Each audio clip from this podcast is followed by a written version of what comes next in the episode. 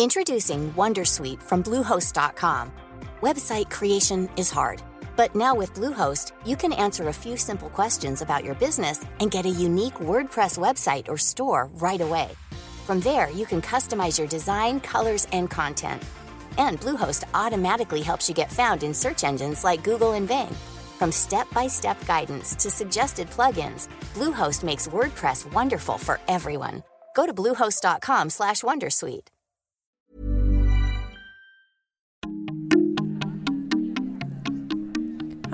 I'm Patricia Nilsson, a reporter with the FT's Work and Careers Desk. I'm recording this podcast from the FT Weekend Festival, a day of talks and debates featuring academics, authors, comedians, and our top FT commentators. These are all incredibly accomplished and successful people, but what advice do they have for young adults just starting out? What did they wish they had known before they went to university?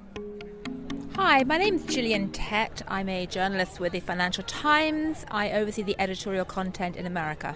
There are three things I wish I'd known before I went to university. Firstly, if you go out to any parties or bars, make sure you drink as many glasses of water as you do of alcohol. Believe me, you will be grateful later on. Secondly, be friendly with absolutely everybody because you never know where they're going to end up, and you will change, they will change, and one day you may actually want to be friends with them even if you don't think you do initially. And the third thing, most important thing, is follow your passions. Don't feel that you have to go with the crowd and become an accountant or lawyer just because everyone else is doing it. Well, if you do want to do it, do it.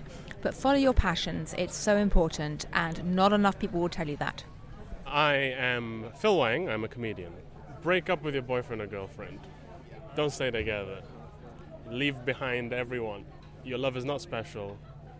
There's a wider world out there, and you should be, take full advantage of it. Also, join some societies. Don't, I guess, don't feel it's it's um it's like uh, it's possible to feel imposter syndrome at university that you didn't you don't deserve to be there. Um, I guess you, you should be aware that everyone feels that way. Either have a balanced experience or really excel at something, but don't be mediocre at one thing. If you're going to be mediocre, be mediocre at a bunch of things so you at least have a full experience. Take more chances be a little more reckless than I was. There's plenty of time to heal from accidents. I'm Claer Barrett and I am the FT's personal finance editor. It took me a while to go to university, and I think that would be the biggest advice I could give to listeners. Say, do you really know why you want to go to university and what do you want to do? Because, of course, when I went, it didn't cost £9,000 a year in tuition fees, and grants were available and I was very lucky, I think, in that I chose to study English literature, which is a subject I really liked. If I was going back to university today, I don't know if I would do the same subjects. So if you make a mistake and you want to switch courses, it's now financially consequential. The other thing that I wish I really had known um, before I went is how valuable it was to get work experience while I was at university and especially in the first couple of years when the academic pressures were slightly less. I didn't get involved with the university newspaper until my second year. If I'd got involved in the first year and I had more time, I would have been able to do a lot more reporting. And I was in a position where I perhaps could have become the editor at one point, but by that point I was thinking my degree studies is taking up more of my time and I need to really focus on that as an investment, getting a good result than being the editor, which was something that I really, really desperately wanted to do and hoped and dreamed of becoming. So I guess I'm very lucky that I managed to fulfil my wish at the FT decades later. I'm Benedict Allen, and I'm an author and an adventurer, or so called explorer. I was very unusual. From boyhood, I wanted to be an explorer. I had a very clear role model, my dad, who's a Vulcan bomber test pilot. And so I thought, I want to be a pioneer, I want to be someone like that. And the trouble is that I didn't know how to do it. So I suppose I, made the right choice of degree, which was environmental science, but I was in a way biding my time, and I. I had to try and make my dream a reality, and that was the problem. How on earth do you become an explorer? How do you make that a living? So I was very directed in that uh, I went to university, absolutely clear what, about how I was going to end up. It was a question of working out how I was going to end up there. So a lot of my friends, my students' friends, they were a little bit lost, I suppose, and they were just trying to enjoy themselves being students. Um, for them, I think they found it a bit strange that I was already so set on what I wanted. But university gave me a chance to uh, uh, gather a few more tools, I suppose. Uh, I went on different expeditions while at university, uh, but essentially it gave me time to to think of a strategy. I thought, oh, maybe the army, maybe I should be an academic. Uh, but before university, I don't know. I didn't have any doubts at all. And maybe that is a, a problem in itself because it's quite good actually to have doubts. It's confusing and bewildering and, and not very nice to have doubts you think, oh no, uh, the world is too difficult. But uh, in my case, I was probably too certain because uh, I wasn't questioning on this extraordinary career that I was set on. And I, it took me years to make a living out of it. Uh, and essentially, I just had to hang on in there for 10 years until I was better known. My name's James Crabtree. I used to work for the Financial Times and I now live in Singapore and work at a university there. And I've just written a book about India where I used to live. And I suppose what I wish I'd known immediately after university is that the decisions that you take early in your career are actually really not that binding in where you might end up. By which I mean that I have moved rather incoherently backwards and forwards between journalism and public policy. I've worked in think tanks. I used to work for the British government, and it's actually pretty easy to move back and forward between different professions. There is a sense, I think, particularly as you're just exiting an undergraduate degree, that the decision that you take at that precise moment uh, has huge effects on where you're actually going to end up in 10 or 20 years' time. And, and increasingly, I came to believe that that wasn't true, that um, you could chop and change much more easily um, as long as you had a kind of broad sense of what you wanted to do and what you were interested in and what you were passionate about. Um, you could move back and forth between different careers, and you didn't have to go and start in one place and keep going there for the rest of your uh, rest of your life. I mean, this is going to sound very obvious, um, but the old cliche about it's not what you know, it's who you know, um, the evidence really does bear that out. That in the end, if you want to move between professions uh, or uh, not just between companies but between big areas of activity, then what matters is developing a wide network um, that encompasses lots of different areas of having weak ties that go across, I don't know, banking, media, the law, whatever it is you think your area is going to be. Those are the connections that are going to allow you to shift um, the, the thing that catches people is that they get stuck in one area and they don't have any connections outside that. So they go deep far too early. And so you end up in one profession um, and you make all of your connections um, in that area. That's actually true for journalists as well. The reasons why many journalists find it quite difficult to leave newspapers. Over the course of you know the first half of my career, I guess I'm 40 now, so about halfway through. Um, that most of the thing, interesting things I've been able to do have come from knowing people a number of hops away from where I happen to be. Those are the things that allow you to move both between institutions and professions, in a sense. And I think that's you know that's fun. Um, I mean, we hear a lot about the death of the job for life. Um, but this, in a sense, is what that means in practice. My name is Martin Wolf. I'm the economics commentator of the Financial Times, and I have been doing this since 1996. Well, I think the answer to that question is nothing. Uh, that um, I, I already knew that university was going to be very exciting, intellectually rewarding, as it turned out to be for me. I was at Oxford for six years, changed me very profoundly intellectually. I didn't want, I'm sure I didn't want to know what was going to happen to me.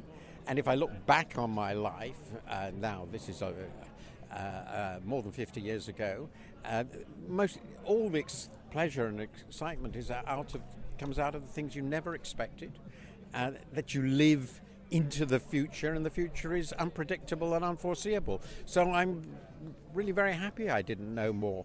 Uh, when I was 18, I think I would have found it very frustrating to, to live through anything that I already knew. I'm Brooke Masters, and I'm the opinion editor of the Financial Times. I wish that I didn't have to make choices quite so early, that to stay flexible. I agonized the whole first year about whether I was in the right course and whether I was planning the right future and you know tried to get everything all lined up and have everything set for 4 years hence. I wish I had taken more classes that had nothing to do with my major. I you know I just wish I had relaxed and enjoyed it. I'm Simon Kuper. I'm a columnist with the Financial Times and I went to university 30 years ago next month. Well, the thing I regret most is spending too much time in the college bar with other people moaning about stuff. and hours and hours passed. It was an immense waste, and there were so many more interesting things, more interesting people, and the work is, if you get into it, is so fantastically interesting. It's the time in life when you're freest just to absorb interesting stuff. I wish I had no arrogance. I know that already. I know what I think. I wish I'd listened better to my peers. I wish I'd listened better to the academics. So learn to listen before you go. Just shut up what you think is not interesting. Just listen. Don't waste time with people you don't not that interested in because it has no benefit. And the work, if you, the more you do, the more interesting it gets. Every hour makes the next hour more interesting. I'm Jamie Susskind. I'm a barrister and the author of Future Politics Living Together in a World Transformed by Tech. The, the first people you meet aren't necessarily going to be your best friends, so don't worry about it. And don't get too caught up in trying to go to the parties that everyone is expected to go to. Rather, try and find the people who you're going to forge close connections with and who are still going to be with you for decades afterwards. I think you maybe identify them by doing more listening than speaking. I think when a lot of people get to uni, understandably, they want to, to, to tell their new friends who they are and where they're from. But it's as important to listen and to drink in all of these incredibly different people from backgrounds that are com- completely unlike your own. And often just sitting in a group of interesting people and just listening for hours on end was some of the funnest things I did at university.